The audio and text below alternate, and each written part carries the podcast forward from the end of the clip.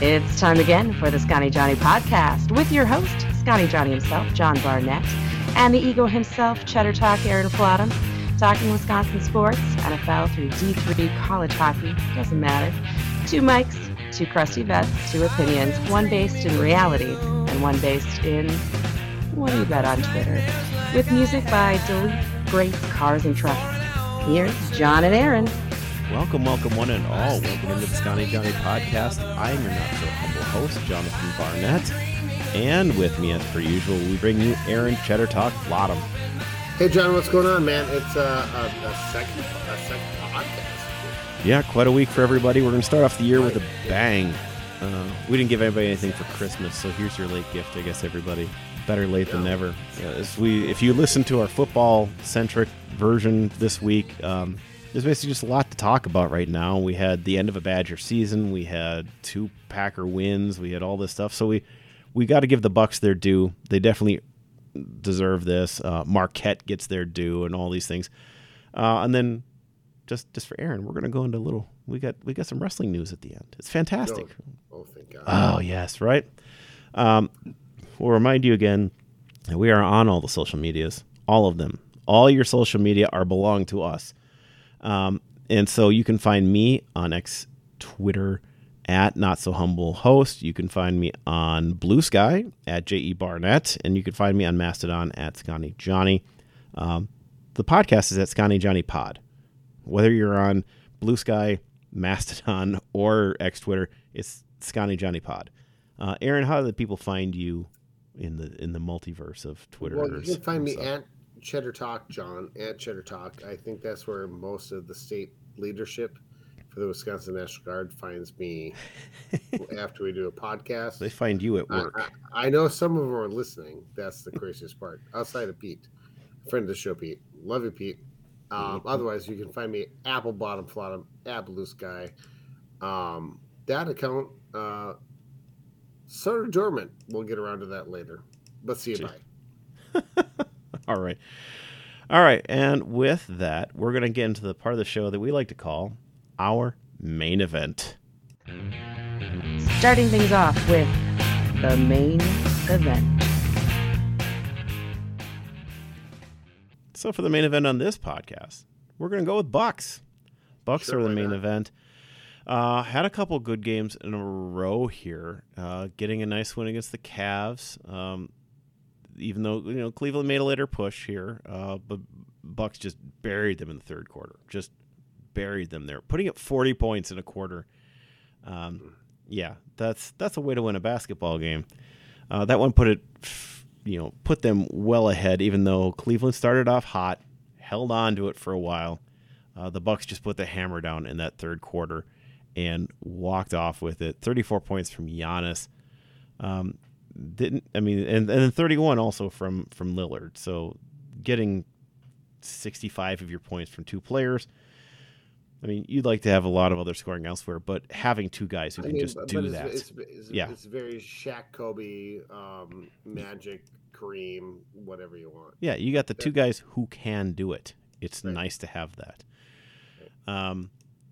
After that, the Bucks did have. And I said that without hyperbole too, by the way. That's the level that they're at. So, yes. True. I think right now, yes. I think you're right. They're great. They are fantastic. Awesome. In terms of their comparisons to the rest of the league, I think that's very much right. The Bucks had that. Before that, they had that little split with the Knicks. They win one, lose one. Knicks get hot on a shooting night, and they pull ahead and beat the Bucks in the 129-122, and that really was just kind of where it went down. Like it felt like the Bucks just couldn't hit as many baskets. The looks were fine. I feel the Bucks' defensive rotations have looked a lot better, a lot cleaner. Their switches are going a lot more smoothly. It's not like we said. It's not Drew Holiday out there. That changes a lot of your defense, but I think they're playing more consistently on defense. I mean, they held the Knicks to 111 the night before, and then 129. But then they hold 122 to the Nets the next night, 111 here to the Cavs, and then they get the loss to the Pacers here just now. But those aren't bad. They're not terrible in terms of what they're doing. But yeah, no. Go back and look at your schedule though. So I was talking to Holly about this one, and you got to look into the human aspect about some of these things too. Is that so? The Bucks basically spent Christmas in New York. Yeah, which is terrible. And Giannis, I mean, but they have a ton of money, so they can take care of themselves. Yeah. But Giannis is a known homebody. Like, he does not like to be out away from home. He likes his family. I mean, that's what he wants to do, too. And not only that, but, I mean, like, look at the next game after the Knicks. They play the Knicks back-to-back, and then they played the Nets. Yeah. So they were in New York for almost a whole week over Christmas. Like, that sucks, man. Like, I wouldn't want to do that, like, as a real human, unless I was like a single dude. Like, I'm sure like some of the other guys on the bench were like, this is great, I'm gonna be in New York for a whole week. But like anybody who's got a real life and just like trying to balance their schedule and stuff like that, like that's a terrible stretch. Like, who would do? And not only that, after the Nets they went to Cleveland next, right? Next, right? Like, they didn't, unless they were jetting back and forth, which I'm sure they were, but that stinks, man. That's a horrible stretch over Christmas too. Like, yeah. No, it's not the greatest stretch, and they win most of those ones. I mean, and just like we said, it just feels like the Knicks one was more like the Knicks had their better shooting night that night. I'm just saying that, like none of those games, like that game that they lost, it was just like you could tell they were just like whatever. It's just like, and I think throw Giannis out there, see if he can dunk from the 3-point line, see what happens. And everybody who isn't the Pistons just gets a night where they get that. Here's one thing that I thought was interesting too. I can't remember who said this. I think it might have been Windhorse. There's been in the last recent stretch here, a very real feeling that you don't want to be the team that lost to the Pistons. Mm-hmm. The Nets were playing that game so as to be ready to play the Pistons next. Mm-hmm. And that's no joke. They were not playing their best game, and that's fine.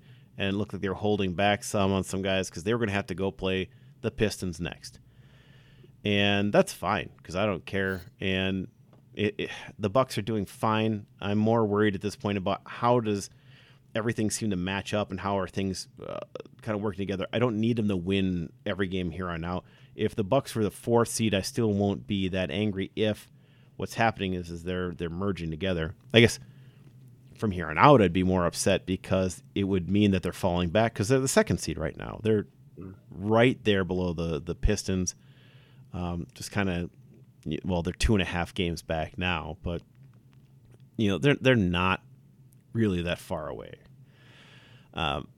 Hey! On show production meeting, while we're doing this podcast right now, is that we should have Holly and on the friend of the show Pete do their own segment together, like when we go to the Bucks, because you can tell that me and you are just like, yeah, we're Bucks fans, we're carrying on. My wife is like knife-toting like Bucks fan at this point. Like, she's insane, and so she. So I was cleaning up around the house the other day, and the Bucks game was on in the background, and she's sitting there with her little Giannis doll on her lap and her Giannis jersey. She goes, "Beasley just scored his 1,000th 3-pointer," and I'm like, "Oh my god!" Like, I didn't know that was a thing. Sorry, okay. What just happened? She's like, Beasley just hit his 1,000th 3-pointer, which Michael Beasley did hit his 1,000th 3-pointer the last game. And so I was like, my god. So I think, call out to my wife and friend of the show, Pete. I think we just let them talk Bucks for 5 minutes and then.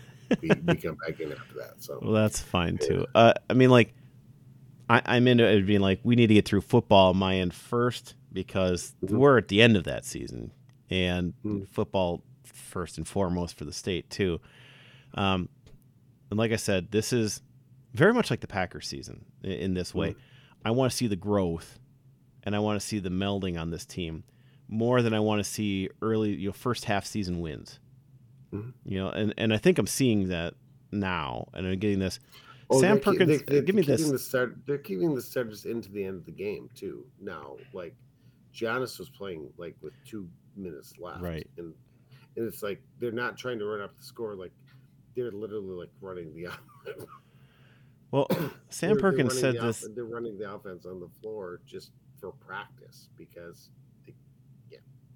So here's the thing. Like Sam Perkins today on ESPN has just put out a thing saying that he believes nobody fears the Bucks anymore, and I think that that's absolutely ridiculous. They have the second best record in the East. They are only a half game behind Minnesota because, basically the 24-8 to 24-9, right? So they have like the second/third best record in all of basketball. You're telling me nobody fears the Bucks. They have two of the best 10 players in the league, maybe two of the top five. I think it's ridiculous for him to say that. And I think it's fine for him to say that because what he's trying to do is get people to watch his video. Sam Perkins sucks. But there is one team that does not fear the Bucks, and that's the Pacers. The Pacers are playing their entire season to beat the Bucks. That's their one goal that they have set for themselves, which is what you do. They're the second best team in the Central. They're 18-14 overall, but are they 4-1 against the Bucks now? And they beat them in the playoff. Yeah. They've played great against the Bucks. The Bucks have not looked good against the Pacers and what the Pacers have been doing to them. But it's that the Pacers get up for those games. I believe they have a losing record in all games that aren't Bucks, or at least they're like 500. They're only 4 games above 500, so it's close. But Indiana's there with Cleveland. The Bucks have been beating Cleveland, but they've had a hard time with Indiana. That's a team that's ready for them, and that's a team that gets up to play a regular season game like a playoff game.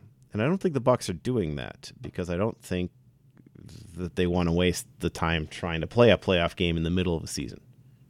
Well, and that's the problem that the Bucks had a couple of years ago. Like when Giannis was first becoming the Giannis we know now, mm-hmm. Like they weren't ready yet. Like they were number one coming out of the East, blew through the first part of the playoffs, and then lost to Toronto. It was because they weren't ready yet. But they were in regular season ready to just go toe to toe with anybody. Yeah, we'll womp your ass right now. The Bucks right now are one of the oldest. They went from, and here's our lives, right? Exactly. In 5 years, they went from one of the youngest teams to one of the oldest teams in the league, and they're trying to figure out how they're going to do this in 4 months. Indiana's ready to do it right now. They're piss hot. They want to get it done right now. They're the in season tournament. We're good to go. We're good to go. We're going to do this. And it's like, and Kobe and Shaq used to do this too. Like LeBron's made a career out of this. Just slow burn till the playoffs. Figure out what's going on. There's again, John. Mm-hmm. It's December. Let's revisit this in February. Right. My concern, like I said, is I want to see his team grow. I don't need them to waste a lot of energy playing a playoff atmosphere game that is not a playoff game. Right. The old team, 4 years ago, if they came out and didn't play well on Christmas, I was like, I don't know what's going on with this team. Right now, I say this team knows that hype didn't matter yet. This team knows that the only thing that matters is the games at the end, which they didn't get the last 2 years, and they want to be ready for that, which is why they made all these moves. And they all know that they're playing for the last part and not this part. Dame Lillard has had enough regular season success. Giannis has had enough regular season success. They don't need it. They don't need the accolades. They know who they are. They need to know who this team is, and I think that they're working on that. I can't make any real pull on my thoughts on the coaching just yet, because I don't know. I mean, I think Bud got just lucky that he walked in on a team that had a lot of things changed up and got himself three great players. Griffin and Bud have the same blank stare anyway, so that's a lot I've told friend of the show Pete to just turn his Coach Bud face Twitter into Coach Griffin face, but I don't know. Yeah, I'm just trying to look up average age right now. A lot of just staring at this, going, I don't know what's going on here. Somebody tell me what just happened there, as opposed to, hey, just what happened there? I don't know what just happened there. Somebody tell me, please. Well, like Joe Barry always has, his offense is great. His defense, is great, except for that his basic plan is, what if I put you in real simple things and you guys just save me? Yeah. Right. And he's waiting for the players to come save him, because that's kind of what the NBA is for the most part. And the players picked the coach. So the one thing that we always have to give Coach Bud credit for is that he was the coach that let Giannis play. Yep. Because if it wasn't for Bud, Giannis would never have seen the court. Well, you mean before him? If we didn't have Jason Kidd let him play, and then Bud inherited that. Yeah, yeah. Take that back away from Bud. It's the only thing Kidd got right. Bud would have never let him see the court. Kidd was the one that let him see the court so that he actually got to play. So, yeah. Bud, congratulations on your NBA championship. Yeah. Now go to your cabin. Nice. I'm looking at the Pacers right now, actually have the seventh youngest team, averaging 24.85 years of age. They are 0.02 ahead of the Pistons. The Bucks are the oldest. Average age is 28.21 years. So there's almost 4 years average difference. Best things I've seen from the Bucks so far is I'm still so excited how well Brooke has been playing. Just absolute defensive brilliance. And the ability to come in and walk in off the bench at times. I mean, when he rests or whenever he comes back in, it seems like he makes the next three buckets.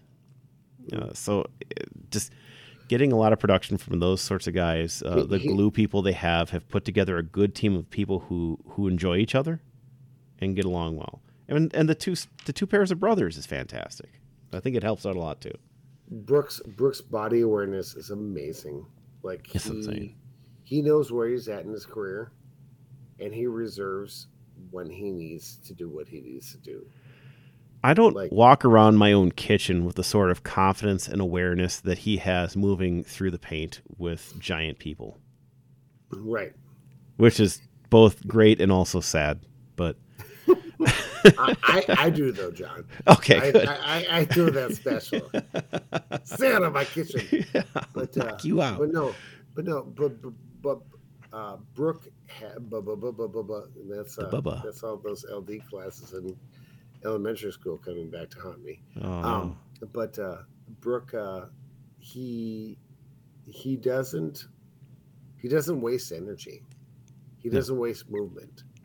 Like, he's a very smart old player in the league, a big guy too. And now his brother's back on the team too, which I love. I'm so happy to have him back. 100%, Robin. Like, they're the same person, except one's really better at basketball. But Brooke doesn't waste motion. Like, he does what he has to do, and he gets up and down the court with the least amount of steps. He turns and pivots with the least amount of steps. He faces the ball with the least amount of steps. And he knows where that ball's coming in because he's so smart. He's so old. He's the oldest big man in the league. Like, he knows where everything's coming. Like, nothing's a surprise. And so he does it with the least wasted motion. Like, everybody else out there is frenetic. Like, everybody's 1,000 miles an hour in every single direction. Like, yeah, they're just so young, and there's just so much piss and vinegar in all of them. And Brooke's out there just like, he knows where his feet need to be on the ground. He knows where the ball's coming from. He knows how to hit it at the high point. I mean, he's Hall of Fame. Like, seriously, look at that dude. Like, he's still the Nets' all-time highest scoring player of all time. And the best part is it's because he blocked KD on his last shot as a member of the Nets. I mean, put that man in. Like, he's a robot. He's a GD robot. Like, and he's the best robot ever. Like, he's the biggest, happiest, just man animal robot you've ever seen in your life. With a brother with big fuzzy hair. And he's so cool. And like I always said, like, you know, and sometimes like he takes over games and he's White Shaq, where he's like slamming that ball down with his feet almost up to the bottom of the backboard. And he's so cool. And I mean, when it's all said and done, when Giannis retires, the second best player behind him, unless Dame goes on some mad tear over the next couple of years, should be White Shaq. Like, he's the best. Like, he has been the guy in the background carrying Giannis the whole time. I'm done. He's been fantastic. I've been very excited watching that. I think we needed to make sure that we mention just how much he has been helping pull this team together too, and filling in those gaps in some of the stuff that's been going on here. Yeah. I think especially true this year with the massive transition they've had, changing up their defense, changing up their offense in many ways too.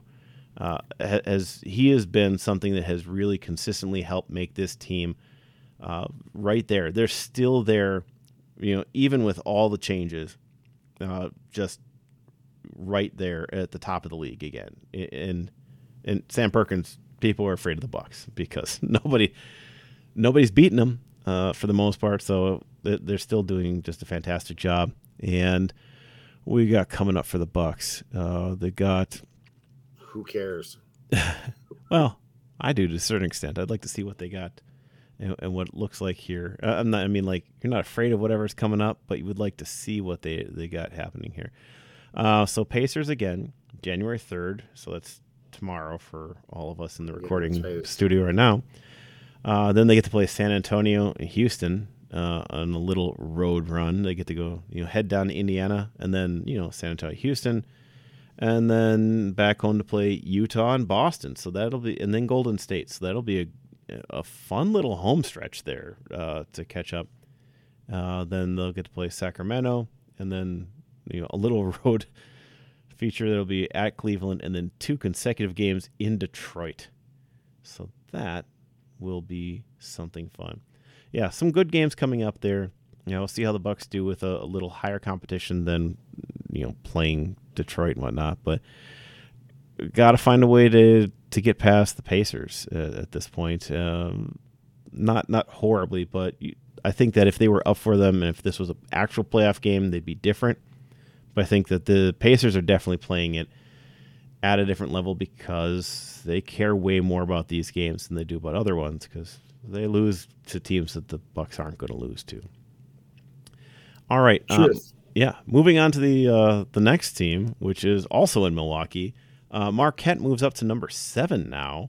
Had a fantastic game the other day against Creighton, who, by the way, should be their rival. Number 20. It was number 10 at the time versus number 22.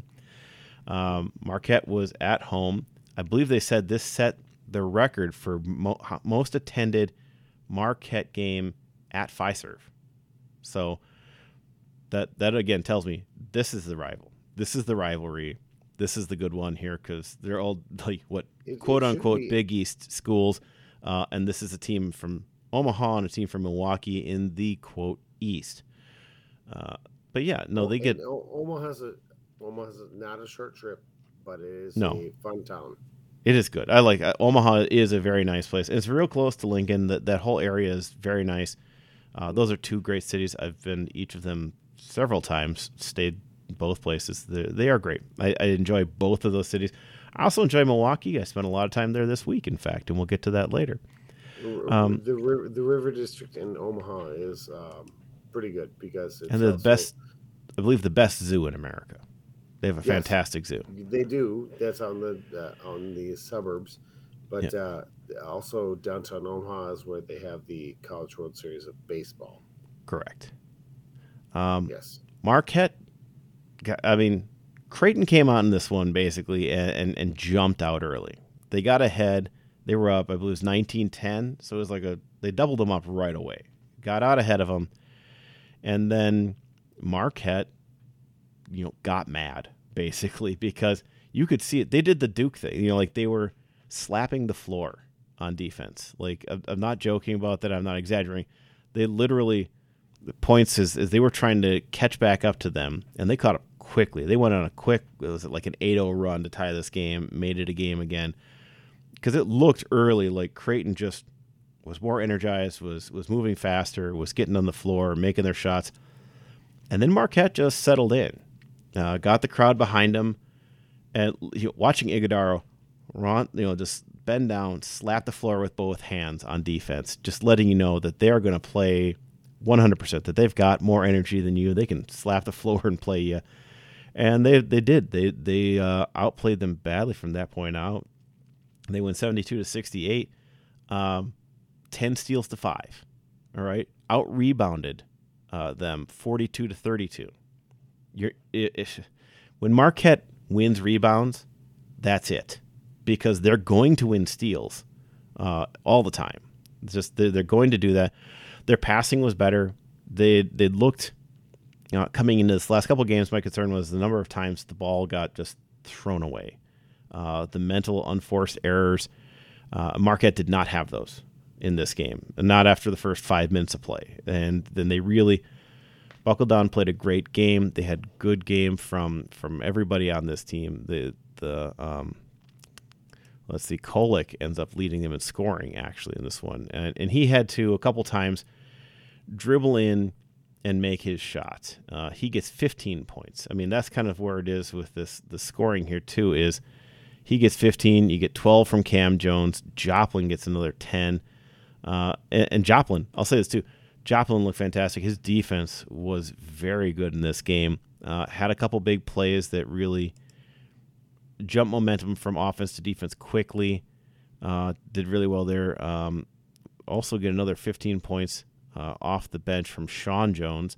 Not the giant defensive end, but the sophomore out of Columbus, Ohio. And he put up 15 points as well, so I guess he tied Kolek. But good game all around. Again, this is a little different than what we've talked about the last couple of years with this team. We're so used with Marquette being able to go quickly and do so by being able to rotate large numbers of players on. They only went three deep on the bench in this game. I mean, their starters put in the time and kept up that defensive pressure for 40 full minutes, and did so just without that kind of rest that you would expect to see in some of these games from teams like this. So they only went three deep on the bench, end up getting 21 points off the bench from those three guys, compared to the 7 points that Creighton got from the four guys they brought off the bench. So just that defensive pressure down the stretch, being able to come in there and get that, even when they got down quickly, they have that great mental toughness. They were not still shooting particularly well in this game. Let's say the shot percentages, Marquette shooting 36.8% to the 45.5% from Creighton. So this is where the steals, the rebounds, absolutely set the tone on this game. Marquette getting the chance to get extra points, extra possessions out of this game, and that's what turned this around for them, and that's great. They're moving up to number 7 in the current rankings, both AP and coaches poll, and just another great game for Marquette, being able to come out here and beat Creighton like that, and again, just that should be one of the ones that's like the major rivalries, because the best games I've seen from Marquette in the last several years have been Creighton and Seton Hall. Like, those have been some of the better games. And Seton Hall's next. They're going to go to play Seton Hall on the road on January 6th, and then come back and play Butler and Villanova on the 10th and the 15th. But again, you know, at this point, those should be games that they'll win. Right now, Marquette is 2-1 in the Big East, which puts them tied for third with St. John's and UConn. And Providence and Villanova both undefeated. Providence did beat Marquette, recall. Also beat Wisconsin. So that's kind of what they're looking upwards at this point. But I think they'll get a chance to kind of get some good wins here coming up. They'll get a chance to play St. John's towards the end of the month. And they won't get to play. I'm just trying to find when they play Providence again. Not until February 28th. So they got a good stretch of time here where they don't play them. They will get UConn on the road on February 17th, but those are the only ranked teams on their calendar for a while. Actually, they're the only ones until March because they'll play UConn twice and Providence once more. So that'll be the UConn one's going to be big because that's going to be two top 10 teams, and we'll see how they handle all of that. But I feel good about this team being able to fight through that. This is their 20th straight home win in the Big East, which is it's a Marquette record. They tie the record here. So that's good. Winning at home is the first step towards being a great team. You got to win all your home games. You got to win all your in-conference games. Those are the things that get you high seeds. At this point, you know, you're looking at Marquette as like a top, you know, a one or two. At this point, a second seed somewhere in the bracket if we're talking that far out. But at the same point, I think the only team that they should be really worried about at this point would be Purdue, because Purdue has looked so great against them. The Jayhawks went out and got, you know, Davison from Michigan or whatever, but I don't think anybody's really afraid of him. He hasn't been that great, and he's for a big tall guy, he gets pushed around a lot. So I don't know. That's kind of all the thing in the long term that I think they want to try to avoid is being in that bracket. But I think you got to feel good about Marquette getting that win in that spot with the way the game started coming back. I know you want to talk about Shaka Smart's help defense because on Twitter. That came up on Twitter, Shaka Smart's help defense, quote unquote. Oh my God. It was fantastic. What a great video. What's he doing, man? Like, he was on the court. He did go on the court. He's don't be that hateable, coach. Like, I get it. Like, he's just too up. He is in it all the time, and I think he's just trying to demonstrate, get your hands up. And but he did step out onto the court. I don't think who's our most winning coaches of all time? John Wooden, Krzyzewski. Yeah.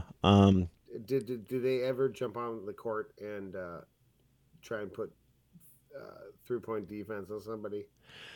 And I think that's first off, no. You're right on that one. Correct. Yeah. But I don't think I quite honestly, I don't think the player actually turned so as to get away from. Shaka. John, he shouldn't be on the court. No, he shouldn't. You're right. That's a mistake. I don't think he'd actually impacted the game in any way, but he's got to stay in the box. That's a hard and fast rule. You got to know that. Or just don't put your arms up in the air and try and play defense. I think he was trying to demonstrate what they needed to do, and yeah, he got on the court. You can't be getting on the court. I don't think it affected the game at all, but you can't do it. You can't be doing any of that. That's unprofessional. Like, I understand. Okay. Like Krzyzewski definitely put his hands out to show him what to do. When I was a kid in 8th grade playing basketball, and my coach was putting his arms out like, hey, you got to do this, you got to do this, you got to do this. This is D1 men's basketball. Okay, Krzyzewski definitely did do that part, though. Like, hey, hands up, guys, hands up, or stuff, you know, just putting his hands out, definitely did that. Right. That's not the problem. Problem is that he did it while standing up and then walking onto the court. Not even near the court. Krzyzewski was probably like 5 feet back from the court when he was doing that. He was probably in the ref's hip pocket when he did. No. Well, I mean, monetarily or yeah. Anyway. We'll just say things were said. No. Oh. It was just. It's like, yeah. It was just weird. Come on, dude. Like, God. I do love his. And then he turned on the court like to bring him to the. Yeah, it was. This happened like 2 years ago with another coach too. And it's like, come on, dude. Like, it was weird. It was weird looking, and he should. First off, he does know better, and I don't think we'll see it again. 100% I don't think he knows better. And he was told after the game that he knows better. Yeah, I know. He is a good coach. I think he got excited in a big game in a big moment, and he walked himself on the court, and he didn't know where he was, and that was. Well, that's a problematic point, too, is that, like, is he going to do that in a big game? Because that dude's not been in a big game in a long time. And he is poised to be in a big game down the long run with this Marquette team.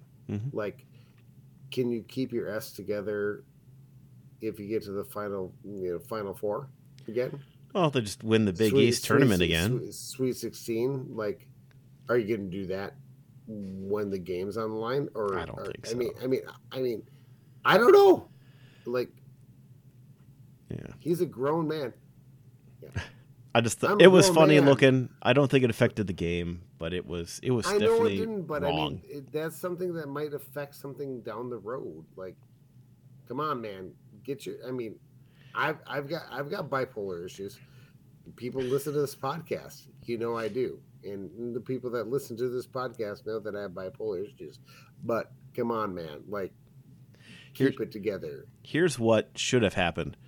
If you're that Creighton player, you run right into him. And then act confused. I didn't know why was he on the floor? I didn't know what was going on. This man attacked me. That's what you do, right? You should have gone right into him. Continue dribbling right into the man in full-on pants and the collared shirt who's on the floor and be like, and then act confused. You're like, what just happened? I was looking at the players, and then this man attacked me. And then you get shots or something. I don't know. There'll be a technical, right? Wouldn't that be a technical if he touched a player? Right. You should have gone and gotten it in his way. Suspension. So in real world situations, when we were playing fourth grade baseball, we were leading Clayton 6-3 in the bottom of the seventh inning, and we were going to win, and we had the Gatorade ready to toss over our coach because we're in fourth grade and that's what we're going to do. Yeah, it was probably a bottle of Gatorade, whatever. No, it was a full thing of Gatorade, right? Okay. And so I was a bigger kid, and so I was probably about 5'7", like 120. I could carry a big old jug Gatorade around. And so at the end of the game, we were up by 2 runs in the bottom of the seventh, and ball hit the shortstop, got through to first base, overthrew the first baseman. Clayton scored 3 runs, and they won. And I still had this whole huge jug of Gatorade in my arms. And we had just lost. So I ran across the pitch. And I drenched the opposing coach with a whole jug of Gatorade. Okay. And he didn't even know what to do. Got him good. Well, we can break that down later on. Yes, I did. At one point in my little league career, I did dunk the other coach with Gatorade. That's amazing. I love that. And the other coach didn't even know what to do. He got mad. And they ended up being my 5th grade social studies teacher in the long run. So it's kind of odd and weird. And my mom and dad didn't even know what to do. Like, nobody knew what to do. Yeah. It was story of my life. A very me moment right there. So, always talking about weird things that players do when they do things, what they do. Anyways, nice. All right, moving to the other. Put a nice bow on that one. Moving to the other major program in the state, UW beats Iowa, which I'll tell you at the beginning of the season. Like, in any season, if you tell me the Badgers can beat Iowa and Michigan State or Marquette, Iowa and Michigan State are ahead of Marquette for me. They're conference rivalries. Usually a good game with Iowa. Badgers and Iowa go into halftime tied at 32, and Wisconsin just walks away scoring 51 points in the second half of this game. If you just did that in both halves, that would be a really great game. You could do that to anybody. That would be great. Biggest difference is the Badgers' ability to play in the paint and then get fouled. They shoot. Let's see. It's the classic, like, Bo Ryan type of game here. The Badgers made 25 free throws. The other team shot 16. You made more than the other team shot. Badgers shot their free throws at a higher percentage. When you make 25 to their made 11, and the difference in the free throw points is 14, that's huge. That was bigger than the difference in this game. They win by 11. So getting to the free throw line is the biggest part because and Wisconsin shot better from the field. They took 10 less shots, but made 52% of them to 43% for Iowa. Iowa shot slightly better from three-point line in terms of just how many they made here. But, I mean, just the biggest point was the getting to the foul line because rebounds are fairly even. Badgers had a few more. Badgers had... They win the steals battle 9-5. Blocks are tied at 3. A lot of things are even in this game, and you know that's the biggest thing. You get yourself to that free throw line. You find a way to play. That's kind of what Wisconsin did to Marquette. They got in. They made Marquette foul them. They got an aggressive team that plays tough defense, and they found a way to let them make mistakes themselves. And of course, if you don't make those mistakes, you're just going to give up easy in close points. Badgers have played really well down low this year. They didn't start off that way. They started off trying to win with their guard play, and Storr has been very good, but getting Tyler Wall and getting Stephen Kral to be involved in this game has been a key part of what they've done here. Kral gets 14, Wall gets 19, Storr gets 16. Klesmith with 15, and I think the best healthiest part of this offense is Chucky Hepburn gets 4. But, you know, he gets 3 assists. He has 2 steals, plays good defense, passes the ball well, plays within the system, and that's when he's really at his best. And sometimes he lights it up, but, I mean, he shoots 2 of 5 here. He didn't force anything. He only took 1 three-pointer. I mean, he did it 4 fouls. But... he's playing in the system, and I think the system works really well with the sorts of guys they have and getting people in positions to make easy buckets rather than trying to have guys force up shots they think will make them heroes, and they've looked good here. So the Badgers getting another win against Iowa, you know, granted, not the best Iowa team we've seen in a while. This Iowa team is 0-3 now in the Big Ten, the worst team in the Big Ten currently. Michigan State is 0-2, Rutgers 0-1. But the Badgers 2-0, tied for the lead with Indiana and Illinois, and ranked 21 right now. So that's maybe not the season I saw here, but that's probably kind of what we'd hope for, is a team that's kind of in there and staying around the top 25 and just kind of playing good inside-out basketball, and that's what they've looked like. So we'll see how this continues to play out. We've had lots of good games now from Kral and Wall, which is great to have those two names sound so similar. But they've been playing really well down low and getting in there. Tyler Wall for the first 3 years he was at Wisconsin, really was that guy who could get those things done. He was in control down in the paint. He could move well to find his shot and played great defense. Last year, it felt like he kind of lost himself in that role, and it's good to kind of see him finding his way back to that spot and being that sort of person with this team, being able to be the leading scorer when they need him to be, being able to be that good defensive force when they need him to be, and for this team to have the discipline to get to the line 35 times, right? Like, that is going to be absolutely key to this Badgers team being successful this year and having a nice Big Ten season. You know, finishing top 5 in the Big Ten would be a phenomenal year. I don't know if there's a lot of teams really looking good. You know, Michigan State looks down. We've got Indiana and Illinois here in the current standings. Trying to see who we got at the top. Illinois is ranked number 9, and that's the highest. So I find that if Indiana's even ranked anywhere yet, no. So Wisconsin's the second highest ranked team in the Big Ten. It's just the two of them. It is not a good year for the Big Ten in terms of basketball. But, you know, just then you need to take advantage of that. You know, go out and play these teams, get those wins, and see what you can do with this. So Wisconsin will play one of our favorites. Nebraska ball is next on the 6th, and then in Columbus to play the Buckeyes on the 10th, and then Northwestern at home on the 13th. And Northwestern's actually been okay this year. They've been a pretty decent team, so that's not a walkover game anymore. And we'll see how that goes here.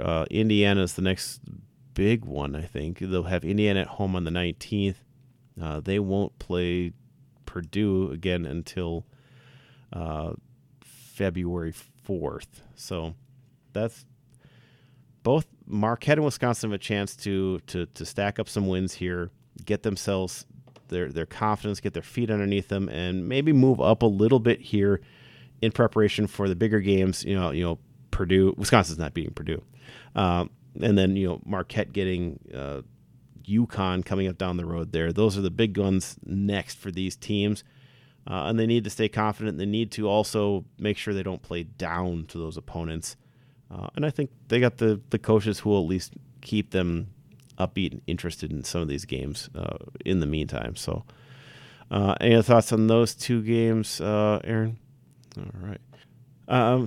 So then moving on, I just want to briefly touch on the Horizon League, just so everybody at least has some kind of update on what those things go on. We've actually had some nice little wins recently. Milwaukee Panthers now 7-7 on the year and 2-1 in the conference. UWGB, this is the best story in this group here. They're actually 3-1 in the conference and 8-7 overall, getting some good wins recently, and only one game back of the Purdue Fort Wayne Mastodons in the Horizon League, 3-1 to 4-0.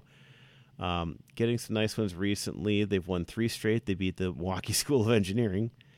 They beat Wright State, and they beat Robert Morris just recently. They'll have Detroit Mercy and Oakland coming up before they play Huey Puey and Cleveland State. But, you know, their losses are Southern Illinois, Western Illinois. They lost to Oklahoma on the road, 81-47. But if anybody remembers from this podcast, that UWGB team was just they were winless, I believe, in Horizon just 2 years ago, and they had Bo Ryan's kid coaching that team. Nothing at all worked, so that they've been getting a lot more going for them. Being able to find themselves anywhere in this competition is a big turnaround and great for this team.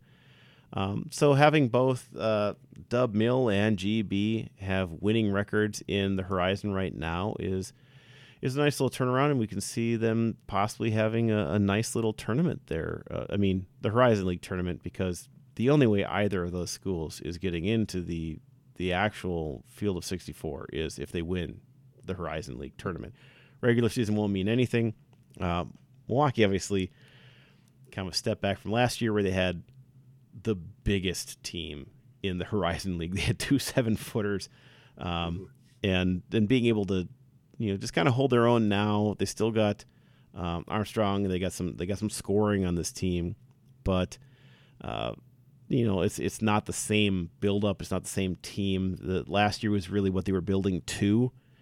And so now they're trying to adjust themselves and see where they can fall after this. But they're both hanging around in there. The Horizon League is an interesting, strange league. But, yeah, we'll see how they go from here.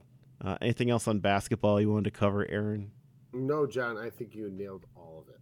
All right. Then at this point, what we're going to do is wrap up everything else that we have here and put it into a segment that we lovingly call Our Last Call. time to look around and get your bearings. It's time for the last call. All right, like we said, we're going to be bringing you some wrestling talk here. Wrestling. You don't weigh in, you don't wrestle. Who got ringworm this week, boy? Not me. Just COVID. Wisconsin, since we last talked about Badger wrestling, had a fun little stretch. On December 9th, they actually went out and had back-to-back doubles or dual meets, Drexel and Ryder.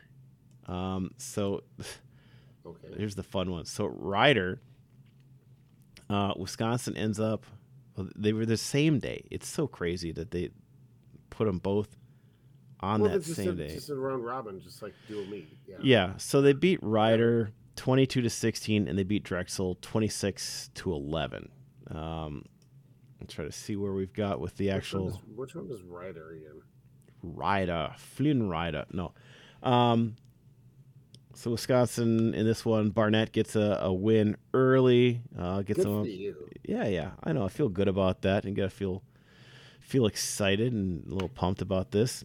Mackenzie Bell for Ryder came out and got an 8-3 decision against Felix Latini for Wisconsin. There's a lot of new names this year here, so it's been a little interesting.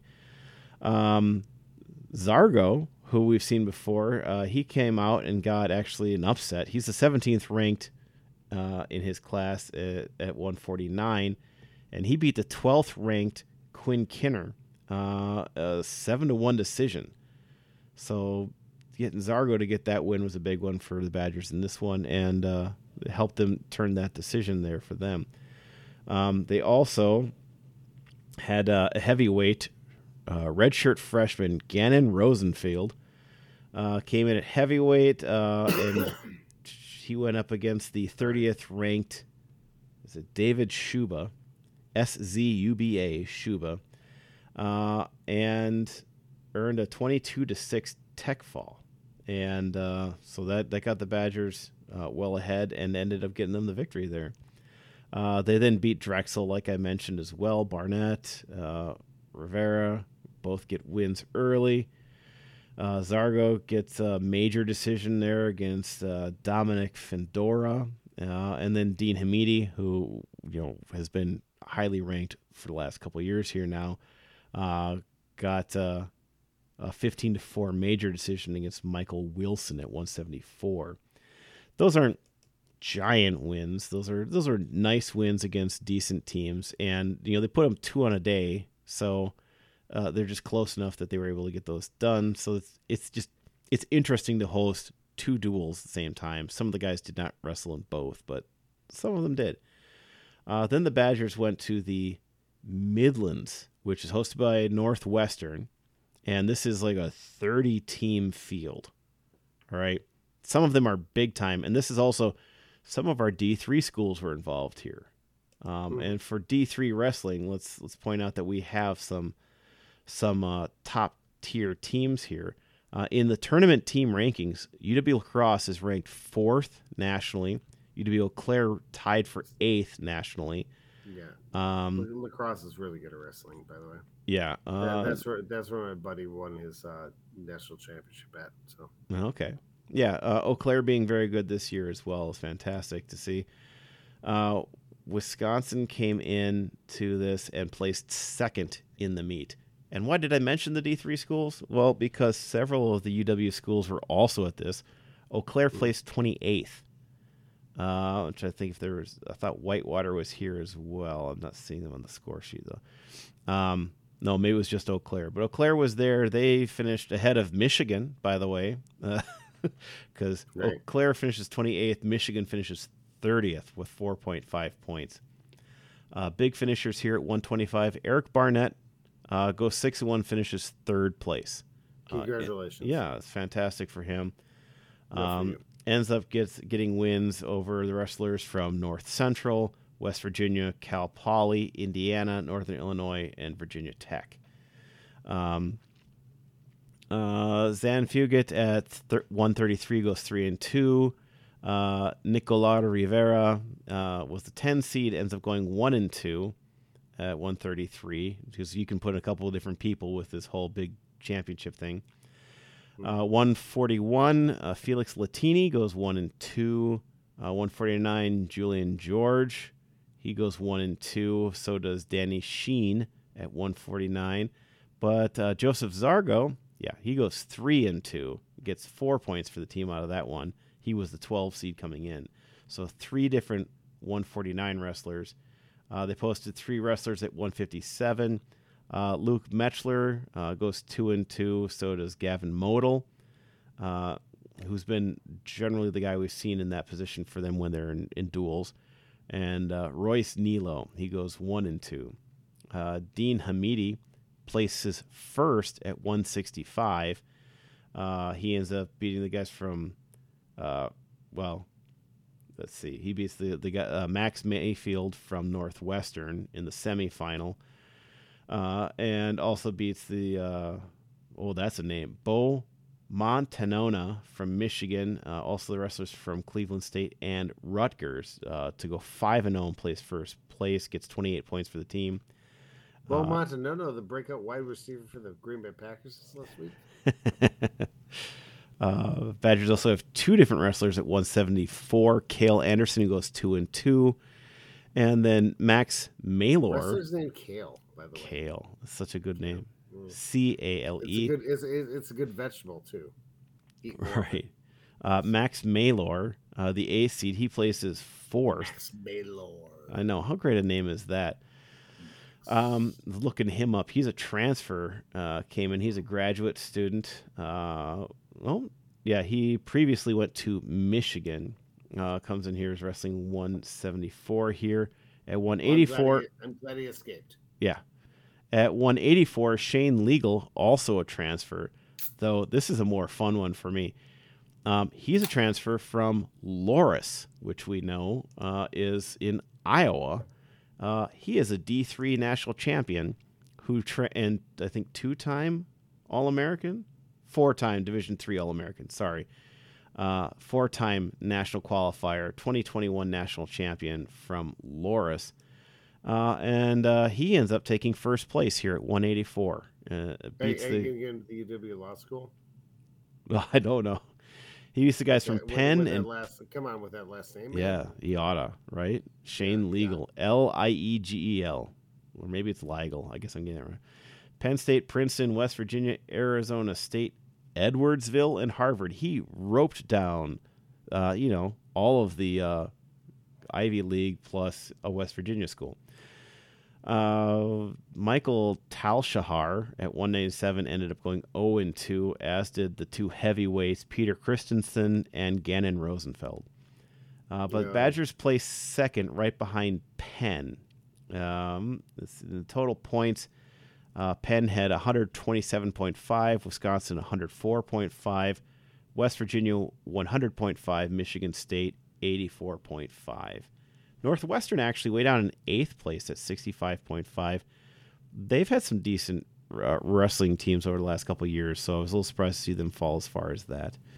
The smart kids got to get their aggression out somewhere. So. Yeah. Wisconsin currently not ranked, which is a big step down from the last couple of years. They had a couple bad, big losses in recruiting. Still having Dean Hamidi, still having Eric Barnett, at least for another year. Getting Joseph Zargo out there, some of these guys and a couple of these transfers is nice, but Wisconsin now just still sitting in that others receiving votes in terms of wrestling. Again, Penn State receives every single first place vote at this point, so that's just how it goes for wrestling. They are very, very good this year. They're 2-0 right now, remain the top seeded team, so. That's what we have for wrestling. Like I said, in terms of other top 25s, we mentioned lacrosse and Eau Claire currently ranked inside that top 10 each. So a lot of good things going on there in terms of wrestling for the state of Wisconsin here. Other than that, we did have some hockey this week. The women's team did not play for UW, but the men's team hosted the I think it's the third now annual Quick Trip holiday face-off. And I attended with my two boys. We had a boys, not a boys weekend, I guess, just a boys trip to go watch hockey. It was at Fiserv, which was a nice forum for hockey. It's the Fiserv, yeah. I didn't intend it to fall that way, but yeah. It was fun. It was a great time. It was nice to have that many people. It was UMD and Air Force and Northeastern. UMD and Northeastern played first, and Northeastern won in overtime, 3-on-3 hockey. Goal scorer got it was his hat trick that put him in, so it was a 4-3 win there. So Northeastern played Wisconsin, who shut out Air Force 3-0. Air Force came in, I'll tell you this, they are not overly talented. They had problems passing and stick handling, but they are fast, and they went hard all the time, and they were constant forecheck. But UMD beat them then 4-1 after going down 1-0 to finish third. Wisconsin took out Northeastern 3-0. Northeastern was receiving votes before this, but well, I can double check it right now. I know Wisconsin then jumps up over this weekend to number 5. It's 16-4 now. Wisconsin moves from 6 to 5. They are receiving that one single person who believes they should be in first place. They're right behind North Dakota, Quinnipiac, BU, and BC. I'm just double checking if Northeastern's still receiving votes. Doesn't look like they are anymore. But Northeastern played well, but they got really chippy really early. And they had the first time I've ever seen this. They got a 10-minute game misconduct for, was it ref interference? They started trying to fight somebody after a face-off and eventually ended up pushing around a ref, I guess. So 10-minute game misconduct. It wasn't 10 minutes of power play. They still played 5-on-5, but he was just gone. I've never seen anybody feel mad enough to start trying to get in the way or say something crazy to a ref. But that was something else. We should get more games now that we're coming back out of the winter break for schools.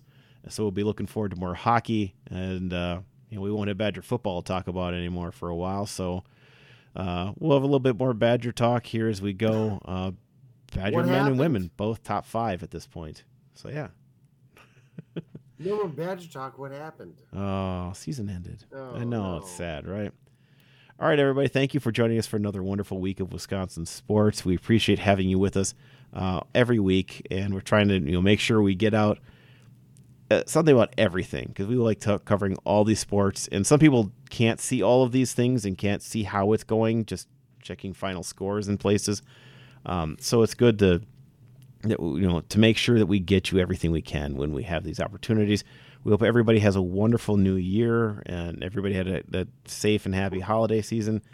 We'll be back next week with more to talk about, and we'll see by then if we got Packers playoffs or what else we've got going on. Either way, we'll be here and we'll be talking about it. Thank you for joining us from around Wisconsin, across the United States, and around the world. Remember to follow us on all the different social medias we have. And remember, whether you are on the town or on the go, it is always on Wisconsin. This has been the Scotty Johnny Podcast. Remember to find the boys on Twitter at ScottyJohnny1 or online at ScottyJohnny.com. Thanks for listening, and on Wisconsin.